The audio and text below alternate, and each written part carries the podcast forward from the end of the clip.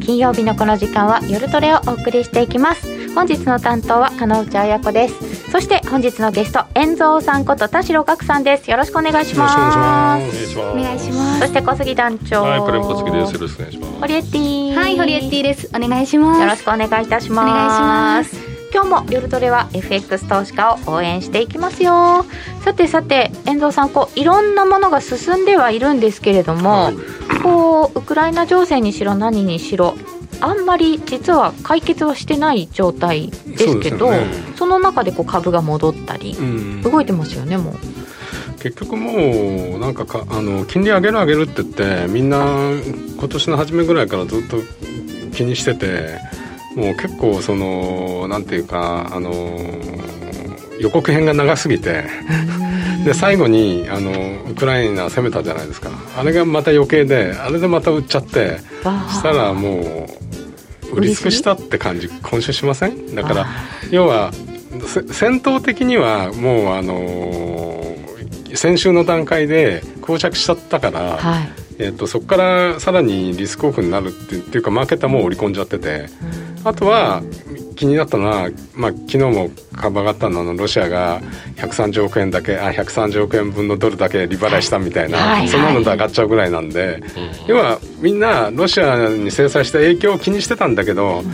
それも短期的には関係ないかなとかいう感じでしたよね。ですか。でだってしかも FOMC の後すぐドル売られたし。そうなんですよね、はい、その FOMC のあたりから トルコでさえドル売りトルコ買いになったっていうぐらいだよね。ちょっとそれはいかがなもの？詳しく今日はその辺から伺っていきたいと思います。皆様ご質問は番組、ホームページの YouTube に飛んでいただいて YouTube のチャット欄の方から、書き込んでいただければと思っております。随時取り上げてまいります。みんなと一緒にトレード戦略を練りましょう。それでは今夜も夜トレ進めてまいりましょう。この番組は真面目に FX プライム by GMO の提供でお送りいたします。お聞きの放送はラジオ日経です。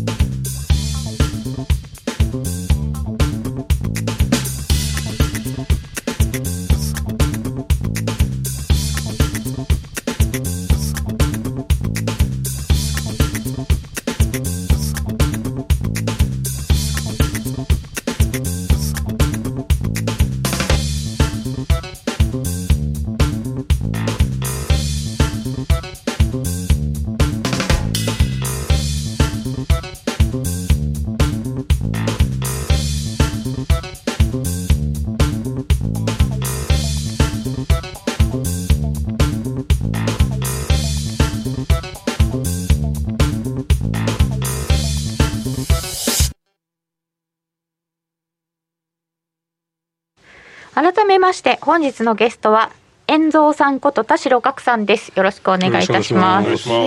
毎度申し上げますが遠蔵さんこと田代岳さんです。お二人ではありません前にね、はい、遠蔵さんって呼んでたら田代さんっていうゲストさんはどこにいるんですかって書き込まれたことがあってそれいいですね。ボケるときは遠蔵で言って真面目な話するときは田代岳ですみたいな面白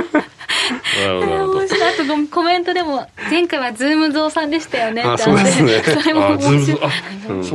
そうズームでしたので。そう2月でしたけどね、うん、もうだいぶみんながスタジオに集まれるようにはなりましたが、ね、アクリル板越しにちゃんと実はありますね、はい、こっちにはないはずなんですけどちょっと霧がかかって見えるますかね。いつもと違うスタジオなのでなんとなく光が光だね、違うかもしれない、でみんなで動いてみたりして、はいはい、ということで、皆さんと一緒に今日も遠蔵さんのお話伺っていきたいと思います。まずは今回の FOMC から振り返っていただきたいと思うのですが、はい、ちょっとタカ派的だったっていう話もあるんですけど遠蔵さんどうですか、はい、タカ派っぽい、タカ派っぽいじゃあタカ派っぽいんですけど、どなたかも言ってましたけど QT はすぐやんなかったし、カミングミーティングって言ったんで来月か再来月か1、2、3回ぐらいの間ってことなんで、まあ、そうなんですか。もうすぐ5月って決まったわけでもない。5月とは言ってないんです、うん、カミングミーティングって言ったんで、次回か次回の次かぐらいのイメージですよね、うん、よくほら映画でカミングスーンみたいな、うんうん、僕はそういうふうに思ったんですけどカミングスーンなんですね、うん、で QT まではこうまだはっきりしないので織り込めないよねってことですか。うん、そうですね。で今年ドットチャートでも、1.9% っていうことで、はい、あと7回ぐらいって言ったんですけど、うん、まあそのぐらいはもう織り込んでたのかなっていう。だってもう年末ぐらいから利上げって言ってたんで、うん、11月ぐらいからパウエルさんは突然高になったわけじゃないですか。ありましたよね、うん、だからそこからもう4ヶ月経ってんで、そのぐらいの織り込みではあったんだろうなと思うんですよね。確かに、うん、予告編長いですよね。長いですよね、うんうん、なかなかなんか映画作るのに金集めてるのはなかなかクランクインしないみたいな早く見せろみたいな感じですよね。本当ですね。ただそれは昔と比べたらもっと長かったんで、まあ、資料の中でも前回全然、はい、2018年ページ目いきましょうか、うん、一番最後の方なんですけど、はい、2013年か。この時は前回の FOMC での金融政策の推移、はい、2013年5月22日にテーパーリング示唆してからテーパーリング開始するまでまず1年ぐらいあって、まあ、半年以上ですね。そこから利上げまではさらに1年半ぐらいあったんですよ。だからテーパーリング示唆してから2年以上かけて利上げをしたんですよね。これは、イエレンさんの時、バーナンキさんですね。だからこれ2013年5月20日バーナンキショックで翌日日経平均が1000円ぶち下がったんですよね。5月23日はい、うん、そうでした、うん。だから前回と比べるとすごい急ピッチなんですけど、まあうまくで前回もその利上げするまでは結構株が下がったりして乱高下したんですけど、利上げしてからしばらく落ち着いてその後ずっと株が上がってたんですよね。その次にグラフがあるんですけど、金利が上昇するときの米国株、はい、まあ、これ米国株が上がる局面だったっていうのもあるんですけど、その後短期金利が 2% 超えるまではずっと株上がってて、さすがに 2% 超えてったら、株の上昇が止まった。でその後株下落する局面もあったって感じだったんですね。うん、 2% あたりがまあある種のなんか敷居値みたいのになってた。そう、まあ、前回はそうでしたよね。だから、まあ、株はねいろいろ金利のレベルとその収益率のレベルと、うん、まあ、ナスダックなんかは利回り 2.5% ぐらいだから、うん、そこと金利の見合いじゃないですか、うん、それより金利が高くなったら金利商品買った方がいいし、うん、2.5% 以下だったらリスク取って株買った方がいいよみたいなのが株と金利の関係じゃないですか、うんうん、だからそこを考えるとまだ 1% 台っていうのは株買っていいレベルですよね、うんうん、そうなんでしょうね、うん。まあ、過去のアメリカの金利ってまあ、7-8% っていうのはまあかなり前なんですけど、リーマンショック前って 5-6% ありましたんで、はい、で日本でさえ 4,5 年前って 2% ぐらいあったんで、10年債利回りは一応ありましたよね、はい、だからまあ 2% でもいいって人もいると思うんですよね、うん。だそこら辺の織り込みがちゃんとうまくできたんで、でやっぱり最後にウクライナが来て余計ちょっとマーケット悲観的になりすぎた分、今回はそこでそんなに下がんなかったじゃないですか。ウクライナ来てもそんなに下がんなかったんで、やっぱりちょっとショート溜まってたのかなって感じはしますね。あとはドル高が溜まってたのかなという。ドル買い持ちが結構溜まって、はい、FOMC まで99台ぐらいドルインデックスでいうと100を超えられなかったんですよね、はいはい、うん、でやっぱりそこで何度もはねトライしたけどダメで、うんうん、で FOMC の後ドル売られましたよね。ね、うん、売られちゃいましたよね、うん。だ明らかになんか今回はドルで言えばバイオンルーマーセルオンファクトになりましたし、うん、株で言えばセルオンルーマーバイオンファクトになっちゃったんですよね、うんうんうん、でもFOMC の経済予測っていうのを出していただいてますけれども、はい、インフレ見通しがかなり引き上げられてはいますよね。そうですね、うん、この PCE っていうのは個人消費支出 の、 価格指数っていうのをフェドはすごく注目してて、普通の CPI じゃないんですけど、うん、まあ近いんですけど、はい、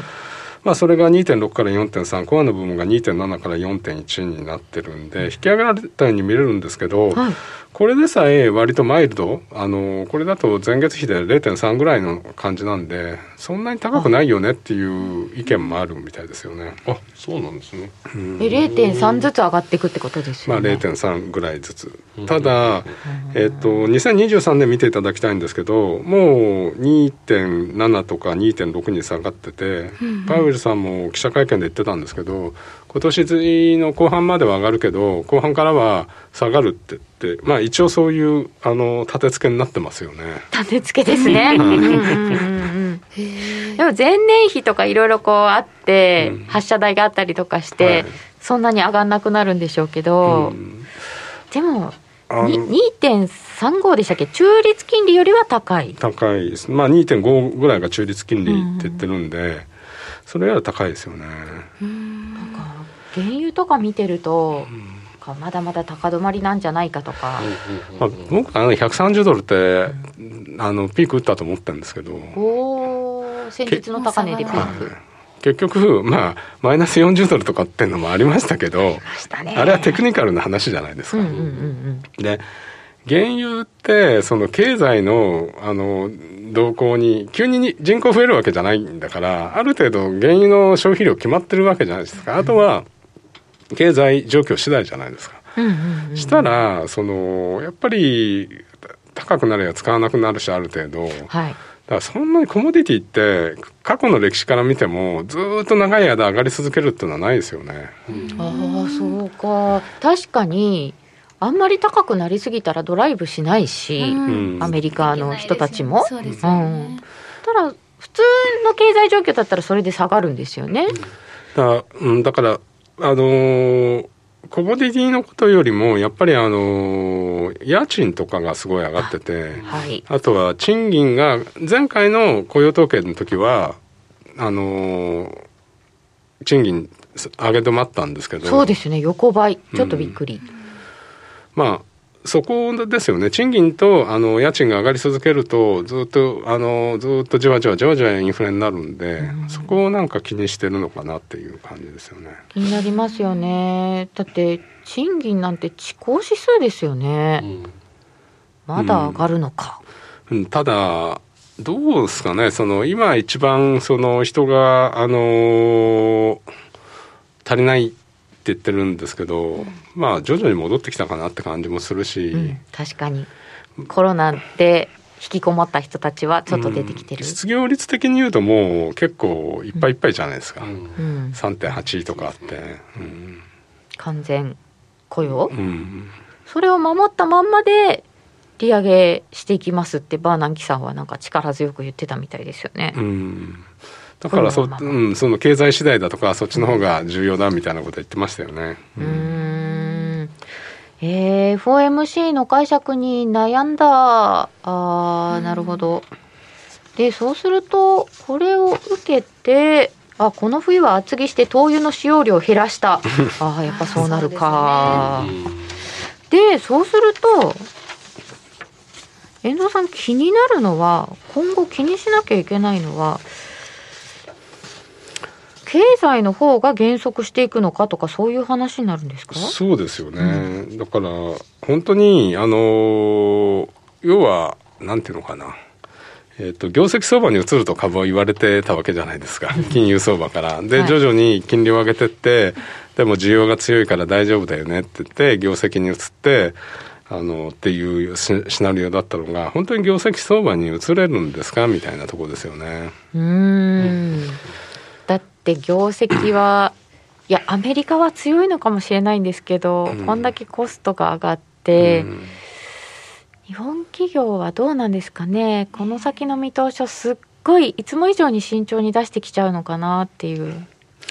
ただまあそうは言ってもね、その2万4000円ぐらいまで売られるほど経済が悪くなるかどうかっていうところもあったんで、うんうん、そこは多分瞬間的には行き過ぎたんだと思うんですよね。そうですね。十分だから3ヶ月ぐらいでそこを今織り込みに行ってたから、うん、でもちょっと気になるのはそのイールドカーブのチャートもお見せしたんですけど、はい、イールドカーブはフラット化という、はい、でもう10年とか2年ぐらいから10年までこれオレンジの線なんですけど見ていただいて分かるようにほぼ一直線に近い 2% 前半でこうほぼ横ばいになったってことは、うんうん、結構そのフェードの景気見通しも今年 2.8% に減速するっていうことをマーケットがその長期の金利の方が織り込み始めたのかなっていう、10年とか30年がね、だから上がんないんで短期だけ上がってってフラット化してるっていうのは結構、うん、経済の減速を金利が嗅ぎつけて、うん、フラット化してってっていうところだと思うんですよね。なんかこう逆転するのではないか、7年と10年はもう逆転しちゃったみたいなところで、そうするともうリセッションみたいな話までする人がいますよね、うん、だからまあリセッションするほどなのかなっていう、まだやっぱり需要強いし、アンケート系の調査で新規受注とかもまだそれほど落ちてないし、強い強い、本当になんかコロナと利上げとウクライナが来てまだみんなちょっとその落としどころが分かってないっていうところはありますよね。だってコロナから回復していけば景気は良くなるはずなんで、そこは間違いないじゃないですか。でサプライチェーンが回復したら物も出るしっていうところも間違いないんで、で本来であれば金利ちょっと上げてってもそれ耐えられるんだけど、ウクライナ来ちゃったんで余計コモディティが上がっちゃってるし、あとやっぱり西側だって制裁すれば流れ玉食らうんで、そうですよね。それがまだマーケットが織り込めてないですよね。多分スイフトから排除とかっていうのはみんな誰しも初めてで、現場の人も初めてだと思うし、ああそうですね銀行の実務大変だったりして、そうだから別にスイフト排除しても今残ってないと思うんですけど、テレックスとかE メールとか電話するとかで送金をすることはできるんですけど、まあ現実的じゃないですよね。そうですね、うん、これになんかこうサプライチェーンもコロナの部分がようやく戻るかと思ったら、今度は禁止ですか輸出みたいになってますよね、うんうん、そうですよね、うん、でまあそんな中で中国なんかが今週あれだったじゃないですか、中国が景気刺激策を出すっていうのと、うんはい、マーケット刺激策もやるって言ったんで、上場維持とかもね、あれでなんか中国がもうこう反発して、はい、それも株価には良かったですよね。そうですね、うん、なんかそこまではそのロシアに、武器を供与したりするとこれでもともとあった米中対立がもっと大変なことになって、うん、東西冷戦になっちゃうみたいな、うん、ちょっとドキドキ感がありました。まあ、中国も本当はもうちょっと、少し距離をいい迷惑だと思うんですよ。そうですよね。3期目を狙ってる習近平さんからしたら迷惑ですよね。迷惑ですよね。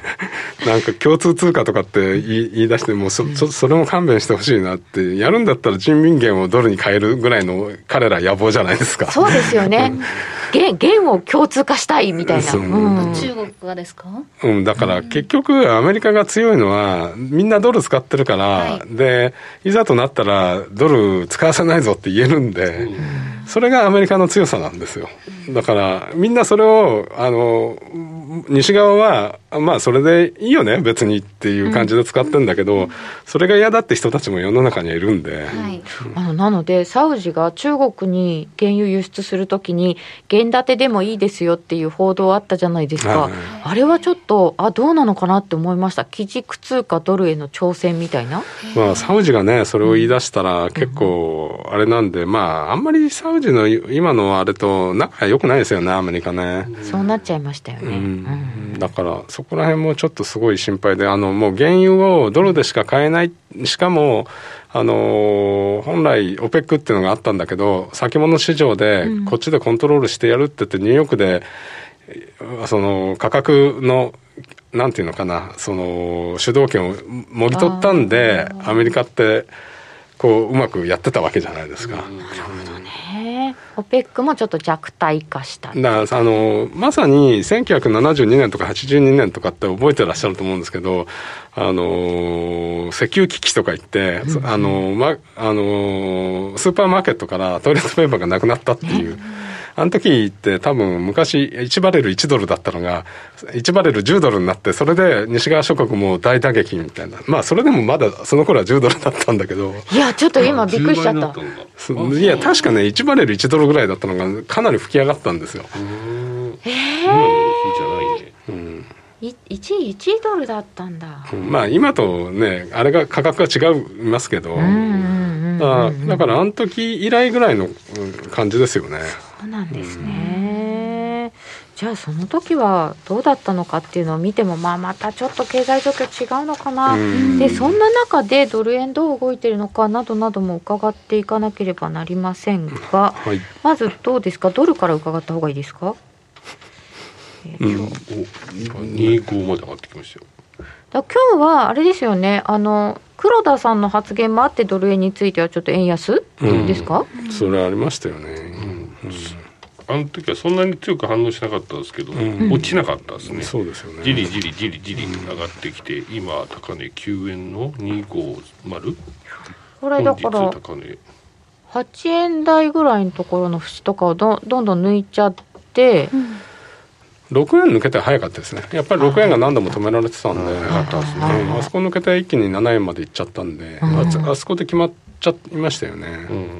これ抜けたところでついていけてたら美味しいですけどね。まあ120円ですよね次はね。そこまで行くんですか。あ、行くのか。だってあと1円なんで、ただ100、これより高いレベルのドル円がずっと続くのかなって気もするんですけどね。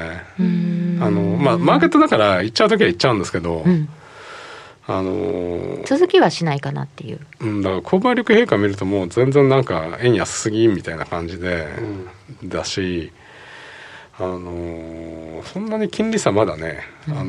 利上げしたってまだドル金利ってまだ 0.25 から 0.5 だからそうなんですよ、ね、そんな金利差ないじゃないっていう、そんなこれからなんか毎回利上げするって言ってもそれをどんどん織り込むわけではないんですね。ただあれですよね、1月の貿易収支も2兆円の赤字だし、まあ、1月もともと赤字になりやすいんだけど、やっぱりエネルギーを買うために余計ドル払わなきゃいけないっていうことは確かですよね。で去年の7月ぐらいからずっと貿易赤字なんですよ。だからそれはやっぱり、その分ドル買いが出てるのは確かですよね、昔よりは。そうですよね、もう経常黒字国としてのなんか安全通貨みたいなのはもうなくなったのかなっていう。基本通貨高になる国って経常収支の黒字とか金利なんで、その日本の場合経常収支が2兆円も貿易収支赤字だとゼロになっちゃうし、経常赤字になってなおかつ金利も上げられない国っていうことで円が売られやすくなってるのは確かですよね。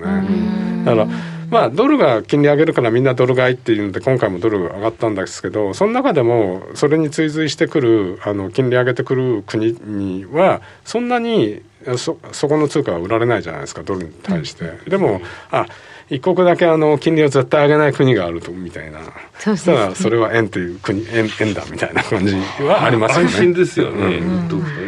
そういう背景があるとね。そうですよね。はっきり約束しちゃってますからね。ここは動きませんよっていう。でやっぱりその原油価格とかが上がるときってそういう輸入国の通貨って売られるんですよね。まあ韓国とか韓国ウォンなんかもそうですけど、結構売られますよね。そしたら逆の資源国はやっぱり買われてもいいはずですか。資源国買われてるじゃないですか、今回。いや、そうそうそうそう、カナダぶち抜けましたもんね。はい、弱々だった豪ドルが、はい、一気に 0.74 ぐらいまで来てますし、あとだから本来アメリカが金利上げるときって新興国通貨を叩き売られるときもあるんだけど、うん、今回南アもメキシコも強いじゃないですか、ですよね、比較的。だからどちらも資源国ですよね。利上げをしてるっていうのもあるんですけど、うんうんうんうん、メキシコなんかは6回5連続かな。で、何もこの前に利上げしましたし、はあ、やっぱりそこら辺の金融政策もあるんだけど、やっぱり資源国っていうメリットが今回は生きてますよね。うーん、じゃあ金利上昇でも資源国の株価は上がり続けるっていうことですか。資源国の株価、うん、金利上昇、通貨、うん、まあアメリカが利上げするときって新興国からお金がどうしても出るんで、それを抑えるためにある程度余裕がある国は金利を先出しで上げていかなきゃいけない。でそれができればブラジルとか、まあ、ロシア今回違っちゃいましたけど、ロシアとかブラジルってもうかなり去年ぐらいからバンバン利上げしてたんですよ。はい、だからある程度ブラジルレアルも買われてたし、だそこはうまく先行して利上げしてたのが通貨にとってはメリットだったですよね。今ちょっと動いてます。ドル円ちょっと動いてます。9円の15ですね。ぐらいですね。ウォーラーさんですか？ウォーラーさん。なんか言ったんですか？ポコチさんが書いてくれてるんですけど、1回または複数回の会議で50ベーシスの利上げを示唆ってなんか喋りましたか？なるほど、そうなんだ。今年フェッドのメンバーは高派が多いんですよね。地区連銀はほとんど高派ですよね。変わってみんな元々ちょっと高化しちゃったんですね。はい、そうかそうか。そういう意味では25ベーシスずつずっと7回っていうよりも、それよりももうちょっとこうアグレッシブになる可能性っていうのもどっかでみんな考えてるんですか？そうですね、今回だからウクライナの問題もあったし、うん、そこら辺はちょっとスロースタートでいこうっていうところもあったと思うんで、うんうん、今回そこら辺が今後出てくる、また相変わらず数字次第って言ってたじゃないですか。そうですね。で、すごくアプロプリエイトってすごく適切に金融政策を機動的にやりますよって言ったんで、うん、それはどっちとも取れますよね。うんうん、どっちもありですよね。うん、場合によってはすごい当たり前のこと言ったんですよね。うん、そうなんです。だからタカ派的とも言えるんだけど、そんなに多感って感じでもないっていうか。さて、そしてもう一方で、イギリスが利上げしましたけど、はい、今後についてはちょっと緩めてきたっていうのがありましたね。うん、昨日ですか？そうですね、1.32 ぐらいまでケーブル上がってたんですけど、利上げは寄り込まれてたんで、ただ副業総裁が据え置きを、要はエネルギー価格上がってるんで家計に対する影響が大きすぎるってことで据え置きって言ったんで、それでドカンと売られちゃったんですよね。で、そういうこともあって、あとマーケットではあと1回 0.25 やって 1% にして、でしばらくこう据え置きかっていう風な予想に なっちゃいましたよね。だからもう1回だけっていう感じだったんで、先にガンガン利上げするイメージがなくなったんで、ポンドを売られたっていう感じですかね。姿勢の違い、ちょっと、ウクライナの問題が厳しそうなユーロはどうなのかなっていうのもこの後伺っていきたいと思います。それではここでお知らせです。初心者サポートが充実していて、スキャルもし放題の会社を選ぶなら最大11万円の口座開設キャッシュバックプログラムを実施中の FX プライム by GMO。人気のスマホハイスピード注文は待ち時間なしの連続発注を実現。チャートを見ながらスキャルでもスイングでもサクサクお取引いただけます。毎月開催の豊富なキャンペーンやセミナーはもちろん、トレードも情報もやっぱりプライムで決まり。株式会社 FX プライム by GMO は関東財務局長金商第259号の金融商品取引業者です。当社で取り扱う商品は価格の変動等により投資額以上の損失が発生することがあります。取引開始にあたっては契約締結前交付書面を熟読ご理解いただいた上でご自身の判断にてお願いいたします。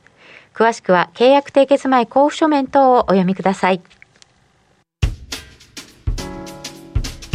お聞きの放送はラジオ日経です。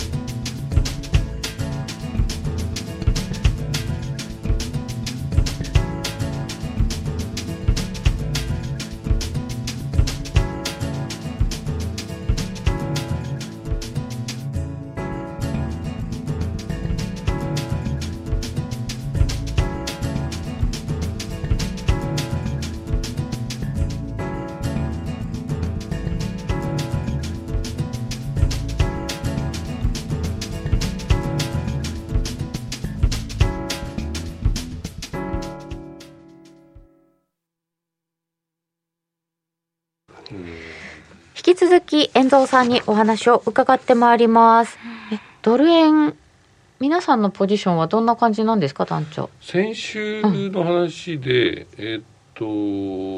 ルロングがドルショートが増えた、1回減ってまた増えて、で今ね、ピークのドルショートの半分ぐらいになってきてるけど、まだドルショートのまんまなんだよね。そうなんでもうちょっと減るかなと思って、上がってきたからちょっと減るかなと思ったけど、いやまだドルショートのまんまで売り上がってるからちょっと厳しい展開に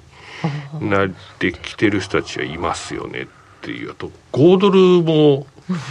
ずっとロングだったのが今週途中からショートになって、なんか高いから売り始めたんだっていう、多分節目抜けないと思ったのか、そうですね、多分そこでずっと高値でちょっともみましたけど切り返すっていう定価がついてたんで、売ったんでしょうけど抜けちゃったんで、これがどうなっていくかですかね。これで売り上がってくるとちょっと5ドル円上に持ってかれる可能性が、ちょっと後で5ドルもじゃあ伺いましょうね。おげっち、チャットを拾ってください。はい、今のお話で言うとってことは120円までいくのかなっていうコメントもありますね。遠藤さん、120円っていうのは一つ節目になります？まあ、特に120円がどうのこうのってないんで、それを言ったら前回の高値125円っていうことになっちゃうので、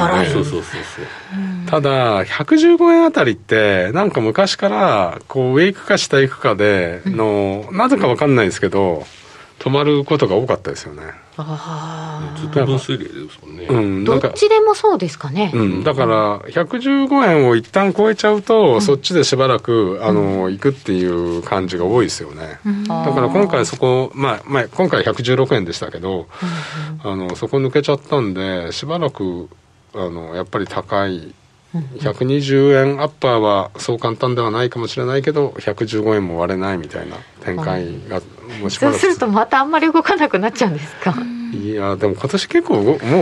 動き、いや結構動いてますよ。1以上値幅としては結構動いてますよね。動いてるんで、昨日もね結構落ちて戻ってとか、日々の値幅が出てますね。日々の値幅がドル円出るしストレートも出てるから、結局ユーロ円がめっちゃ動きますよね。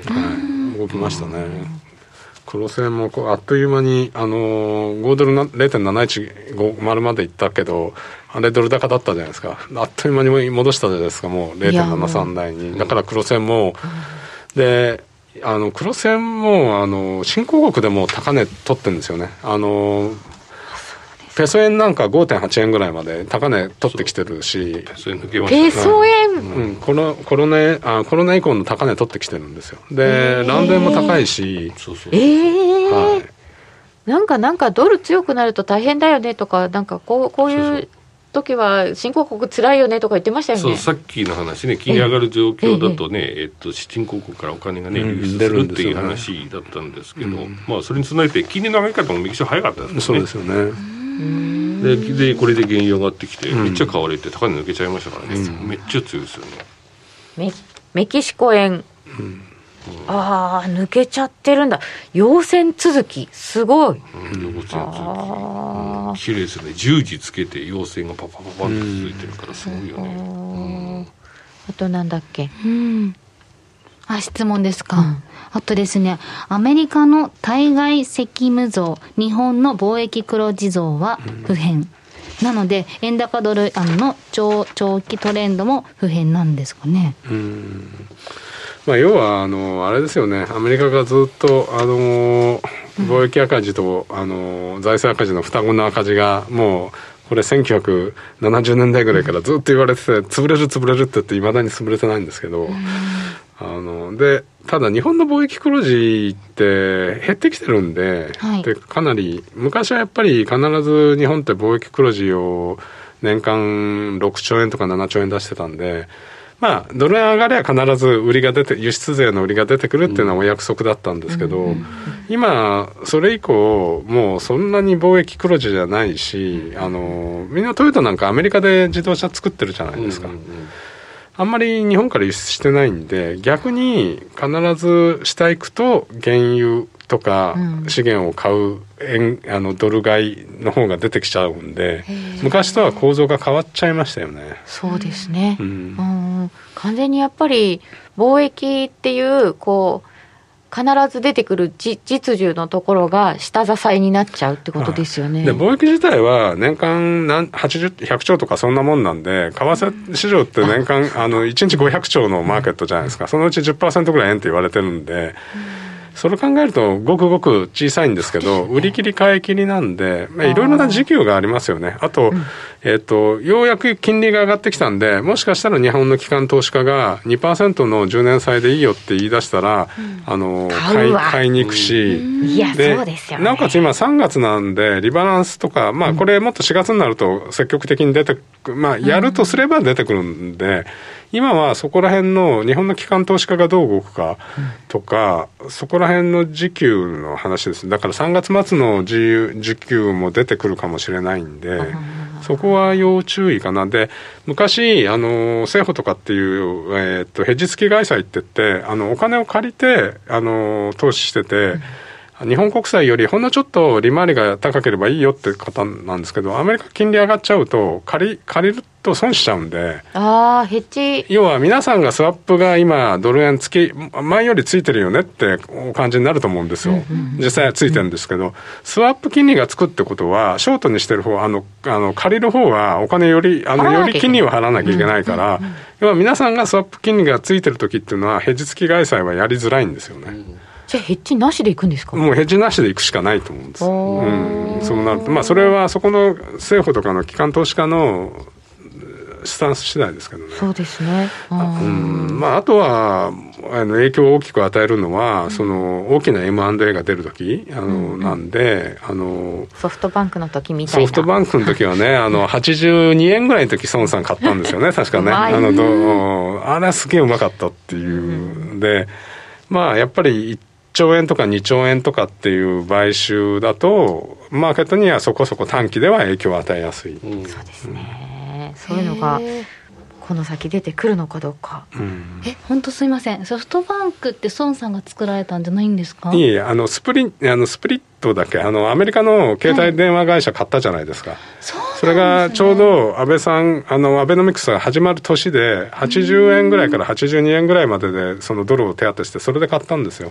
確かあれって3兆円2兆円まあ、分かんないけど何兆円ぐらいだったんでそのドル買いが出てドル円3円ぐらい押し上げたっていう、まあ、定説になってますけどね。なんかね青い銀行からとかってそう言われてましたもんね、はいはいまあ、青い銀行メインバンクですからね、うんまあ、大きな貿易とか、まあ、M&A とかいろんなお金が動くんだなと思いました、うん、でさてもう一個質問があったのがウクライナ情勢でユーロやっぱり弱いですよねって。でも ECB でさえ高化しましたよね。そうですね、まあ、やっぱりここまでユーロ売ってくれっていう感じでまあ日本に次いで ECB がやんないだろうって言われてたところでユーロ売られてたユーロクロスも相当売られてたんで、うんまあ、それの返しが出ましたよねちょっとね、うんで、まあ、1.08 ぐらいのとこは08、09あたりやっぱり硬かったんで、ここから下はちょっと硬そうですか？そうですね、ウクライナもおそらく肩つくかもしれないっていう風になってきちゃったじゃないですか。なってくれた方がありがたいですけどね、うん、平和的に決まれば、うんうん、ちょっと肩つきそうですかね、うん、ただ、うん、要は膠着してたとしてもロシアに対する制裁があって、そうするとじゃあ天然ガスどうすんのみたいな話になって、 そこですよね、うん、そこら辺はまだみんな織り込めてないと思うんですよね、うんうん、織り込めないかもしれないですね今の時点では、うん、だからちょっとまだユーロに関しては、うん、不確定な要素がありますけど、うん、まあとりあえず ECB も利上げの方向なんで、うん、まあ前よりはちょっと硬いかなって感じですよね、うんうん、そうするとやっぱり何もしない国が一つありますねってなっちゃいますねう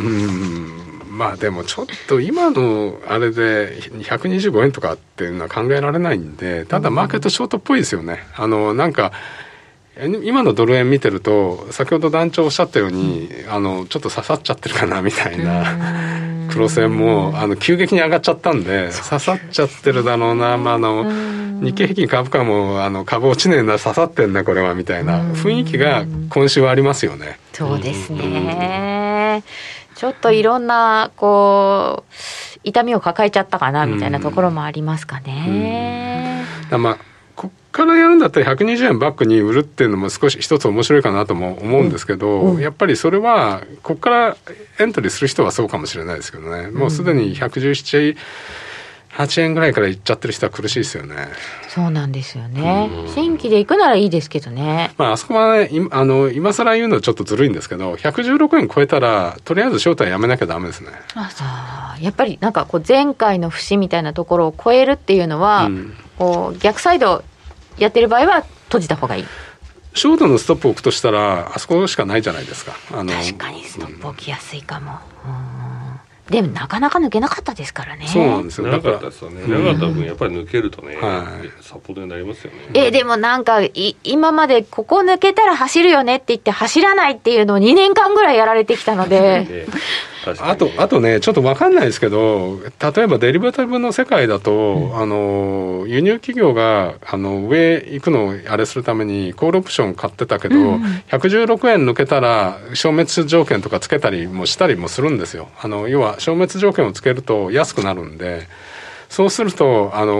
手当てしてたドルが116円超えたことで手当てできなくなったんで買わなきゃいけないみたいな、まあよくレンジ、今回そうかどうか分かんないですけど、レンジを抜けるときっていうのはそういうデリバティブの手当てっていうのもあるかもしれないですよね。そうすると一気にいっちゃいますね。そうですね、マイナススワップがあるからショートは長く持てないよ。そうなんです、ますますそうなりますよね。速報じゃないんですけど、もう速報じゃなくなっちゃったんですけど、東京電力は緊急の節電を呼びかけております。18日って今日ですね、21時過ぎに大規模停電の恐れがあるそうです。で21時はもう過ぎたな。いろいろ電力逼迫しているようなので、皆様お気をつけください。でも先ほどどこか停電されてるってコメントにありましたね、そうですよね、はい、うん、さて遠蔵さんにはピボットを聞かなければ。ピボットすみません、私、何度もピボットって言っちゃうんですけどピボット可愛くなっちゃいますよね。ピボット、まあ、ピボットってその前のレンジから前のレンジのハイロークローズで計算するやり方なんで、まあそれのベースになるのはピボットはハイロークローズプラスを全部足して3で割るっていうやつなんですけど、平均しちゃうってことですか？うん、ピボットは平均で、あとはそこのうちサポートが下に3つ上にレジスタンスが3つあって、まあ、そこは計算の仕方がまたちょっと違うんですけど、まあ結構当たりますよね。ねえ、うん、今日はあれですよ、ドル円の冷やしピボット、はい、これは、S1、うん、S1 がサポート1ですね。S1 サポート1、ここにぶつかってるのかな、違うか、今日は S2 か、団長の画面が出ますでしょうか、出てます、出てます。ありがとうございます。出てるらしいです。はい、あ、出ました出ました。はい、出てます。今これにぶつかって110 S2 か。S2 が1193212。ああ、レジスタンスの S、あ、そっちの方ですね、うんうん。だからちょっとそこら辺ですよね。冷やしの。これはだいたい冷やしで見るもんですか？まあいろいろなケースがあるんですけど、うんうん、週足、僕は週足と、まあ、先週のレンジとを出してその横に、うん、今日の、まあ、昨日のレンジから今日の分を出して。うん、例えばそこが一致するとこがあればすごくそこは強いじゃないですか、うん、だから今みたいに動いてると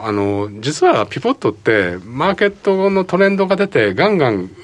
上行っちゃったり下行っちゃったりするときあんまり有効じゃないんですよ、うん、あ、やっぱり使いどころがあるんですね、うん、基本的にはそのレンジトレードに使いやすいんで、うん、それ抜けてっちゃうときはバーンと抜けてっちゃったりするんで、そうすると今回みたいにドル円が上がるときって日足で見てもダメだし、今度週足月間とか年間とかを見てみると意外にそこで有効だったりするところもあるんで、そのマーケットのスケール1日50銭ぐらいしか動かないところが来て前の日のレンジから計算するとピポットも20銭ずつとかだと、うんうん、そういうのは割と効きやすいですよね。なんか週足抜けてきたって抜けてるし月足も抜けてる。そうそうそう、多分、うん、この動きだとそうですよね。結局高値抜けてきてるからやっぱそうなる。そうですよね、うん、じゃあこういう時はもうトレンド出たよっていうことですよね。そうそう、だから基本はピポットって逆張り指標が使いやすいんで、うん、レンジの逆張り、うん、だから抜けちゃったらもうそこは一旦やめるっていう感じですよね。月足だとうまく、まあ、確かにレジスタンスになってるよね、ここはね。うん。なるほど、抜けてるからこれは売っちゃいかんってことね。そうですね、なんか利食いのめどにしてたりとかするとここで売っちゃったらもったいないですよね。だからピボットがあってサポート位置があってこの間で推移しててサポート位置で買ってみて、うん、このピボット抜けてレジスタンスの位置で売るとか、うん、割とそういうレンジをある程度こうイメージする指標ですよね、うん、でまあそれでどっち行くかっていうのは、まあ、その時のもっといろいろオシレーター系とか、うん、移動平均とか組み合わせて見ていただきたいんですけど、うん、あくまでそのレンジをこうイメージするための過去前のそのトレード期間からイメージする今回のレンジはこのぐらいですよねっていうとこですよね、うん、なんかゾーンで意識していく感じですよね。へー、はい、ちょっとピボットのお話も伺いました。さて、3月末はそうすると3月末にかけてはちょっと需給難しそうですけれども、遠藤さんこの後狙っていくとしたらどのあたりですか？やっぱりドル円多分120円がそんなガンガン抜けないかもしれないけど、じゃあ下落するかって言ったら下落しないと思うんで、まあショートは今からロングが入るのも大変だけど、ショートはこう少し上値を確認してからですよね。だから、うん、あとはこの、FOMC 後の、ま、リスクオンのマーケットがどこまで続くかなど、もう少し続くのであればまだ3月18日じゃないですか、月末まで2週間ぐらいあるんで黒線おしめ買いも面白いか、だからドル円がこう高止まりしてる中でユーロとか5ドルとか落ちたところを黒線買って黒線リグとかなんとなくリスクオンの動きがもう少し続くような気がするんですよね。だから株を見てもやっぱりまだその特に昨日今日とかダウ先マイナス200ドルで3連休の日本だったら昔だったらもう絶対500円安確定みたいな感じだったんですけど、連休前だよって思いましたあら強いわと思って、うん、だからやっぱドル円とかクロス円見ても株見ても少なくともまだショートなんですよね。ショートっぽいんですよね。まだ巻き戻しの余地が買い戻さなきゃいけない人がいる感じ、うん、だから安易に売らない方がいいと思うんです、どっちも。今日でもアメリカがだいぶいっぱいそういうのが残っている S q、 まあメジャー S q ですね、うんうん、ここを超えてどうなのかなっていう人もいましたけどね、うん、原油の ETF とかもありますよね、うんうん、でももうちょっと、リスクオンムードかなという株は少なくとも時給がねあれじゃないですか、3月末でドル円なんかもそういう機関投資家の買いってまだ4月出てくるとしたら4月からだと思うんですよね。4月ね、そうですよね。ね、新年度が変わって、運用会議やってじゃあ行きましょうっていうのは4月以降なんで、また年度が明けてからそういう動き出てくるかもしれないですよね。それ日本株なんかはよく結構会議してゆるゆると出てくると聞くんですけど、海外勢もそうですか？海外勢は3月じゃないんで1月から、年始から出てきちゃってる、年初からいきますよね、あとは3クォーターずつは一応四半期ありますし、あと海外はあんまりそういう3月4月は関係ないかな、じゃあここは国内税の時給、株価が下がってるじゃないですか。日本も、アメリカも下がってたから当然リバランスしたら株にお金が行くはずじゃないですか。あ、そうですね、債券からで、ただ債券の利回りが米国債高くなってきてるんで、それを買いたい日本の機関投資家がいるかもしれないんで、そうするとドル買い、米国債買いの動きになるかもしれないですよね。でアメリカの国債で 2% ありますってやっぱり良いですよね。ていうか今2年債が 2% あるじゃないですか、そしたら10年債買わなくても2年債でいいじゃないですか、はあ、本当だ、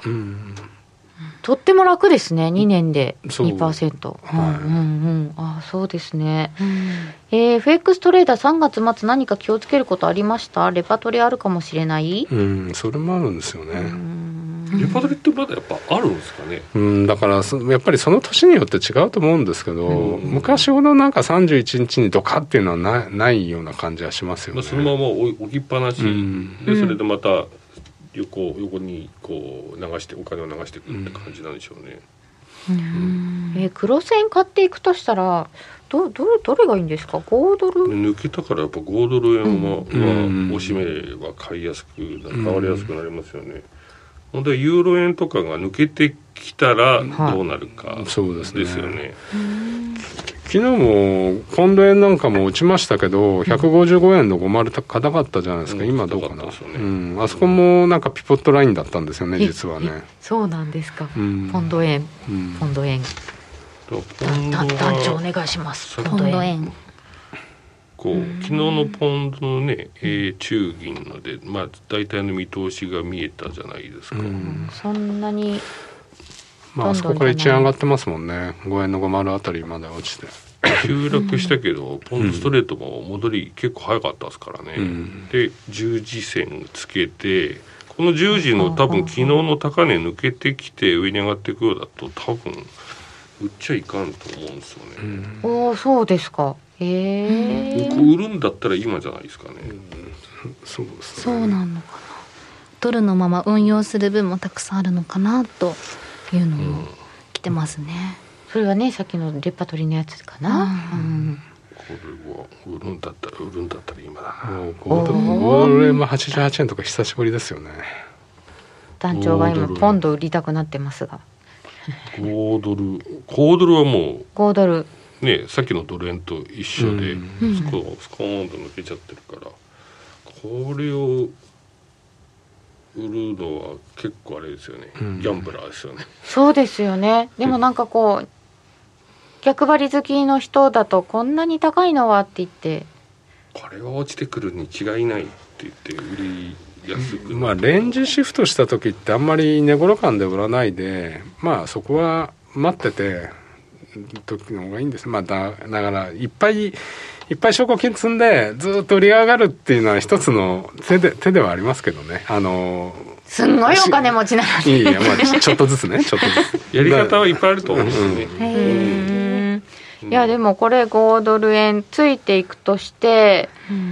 でも押し目はいくらですか？押し目で買いたい。ちょうど抜けてきたところとか。っていう話になってきますよね。なかなか押さないですもんね。なかなか押さないよね。これはでも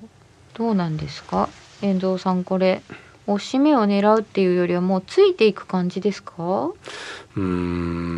っぱりちょっとこれ抜けちゃったんでね、うんうん、結構、ねうん、抜けちゃいましたね。あっという間だな。ウクライナでどういう感じになって5ドルが動くかですよね、うん、こう落ち着いてきた時、で解決方向に行った時にこれがどういうふうに5ドルストレートがどういうふうに動くかですよね。5ドルも86円がずっとレジスタンスになってたじゃないですか、うんうん、だからここ抜けちゃってるんでやっぱりマーケット的には86、90ぐらいの感じにシフトしてますよね。ああ、そっかそっか。これもレンジでこう箱がこうちょっと上に1個上がってる感じ。そうですね、多分そういう相場やっぱり2018年の、まあ、2017年の末の90円ぐらいから落ちてきてるんで、うんうんうん、今そこ以来の高値ですよね。あ、ちょっと長いの見ないとダメだな。うん、やっぱりちょっと86円って節目抜けちゃってきてるんで、綺麗にそこ打ったってじゃあ綺麗なんですね、うん、やっぱりこのままいくと90円トライですよね。そうですね。そうですか、うんうんうん、これでトライしなかったらなんで抜けたんですかって話ですよね。なんかなかなか上がらなかった時は、うん、いろんな理由をつけたんですけどヨーロッパまで運べないじゃないかとか言ったんですけど天然ガスも取れるし、うん、資源国ですよね、うん、なんかそれでね上がってるプラント会社もありますもんね、うんまあ、ニュージー円なんかもこの82、3円のところがニュージー円はちょっと高値まだ取ってないんですけど、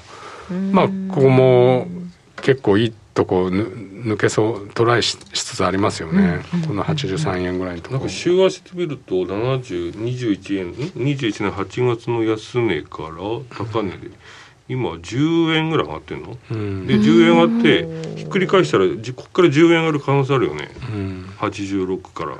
96ぐらいまでいく可能性あるチャートになっちゃってますよね、5ドルね。そうですか、うん、今5ドルもニュージーランドもちょっと面白そうだねっていう。だから80円から86円でずっとやってたわけじゃないですか、うん、だから倍返しいったら86円抜けたら92円ですねって考え方もありますよね、なるへそ倍返し。遠藤さん天井の見極め方とかってありますか。天井の見極め方ですか、うん、難しいっすね。まあ、過去の高値安値とか、うんはい、まあ、あとは、まあ、当たるなるもはっけですけどフィボナッチエクスパンションっていうのがありまして、はいはい、これをやって 1.618 倍 2.618 倍とかってそういうのもありますよね、うんうん、まあでも高値安値当てるのは難しいですよね。為替はそのバリエーションがないんで、うん、その金利差を見て、でも今金利差言うと日米金利差そんなにないのにドル円上がってるんで今金利の要因じゃないですよね、うん、そういうことですね、うんうん、とやっぱり今一番みんながこう材料にしてるのは何ですか、うん、やっぱりドル自体が需要強いっていうのも一つあって、うん、その中でさっき言ったように様々な需給が円を売りに絡んでるとこなんじゃないですかね。重なっちゃったんですね、いろんな需給がね、うん、でもこう安全通貨的なドル買いっていうのはあるんですか。まあ、なんか起こった時ってドル必要だし、うんうん、資源が上がってるってことはドルの需要強いですよね、世界的に、うん、そうなりますよね、うん、でやっぱりあとはなんかの決済って全部ドルが多いんで、そうですよね、うん、結果としてそのド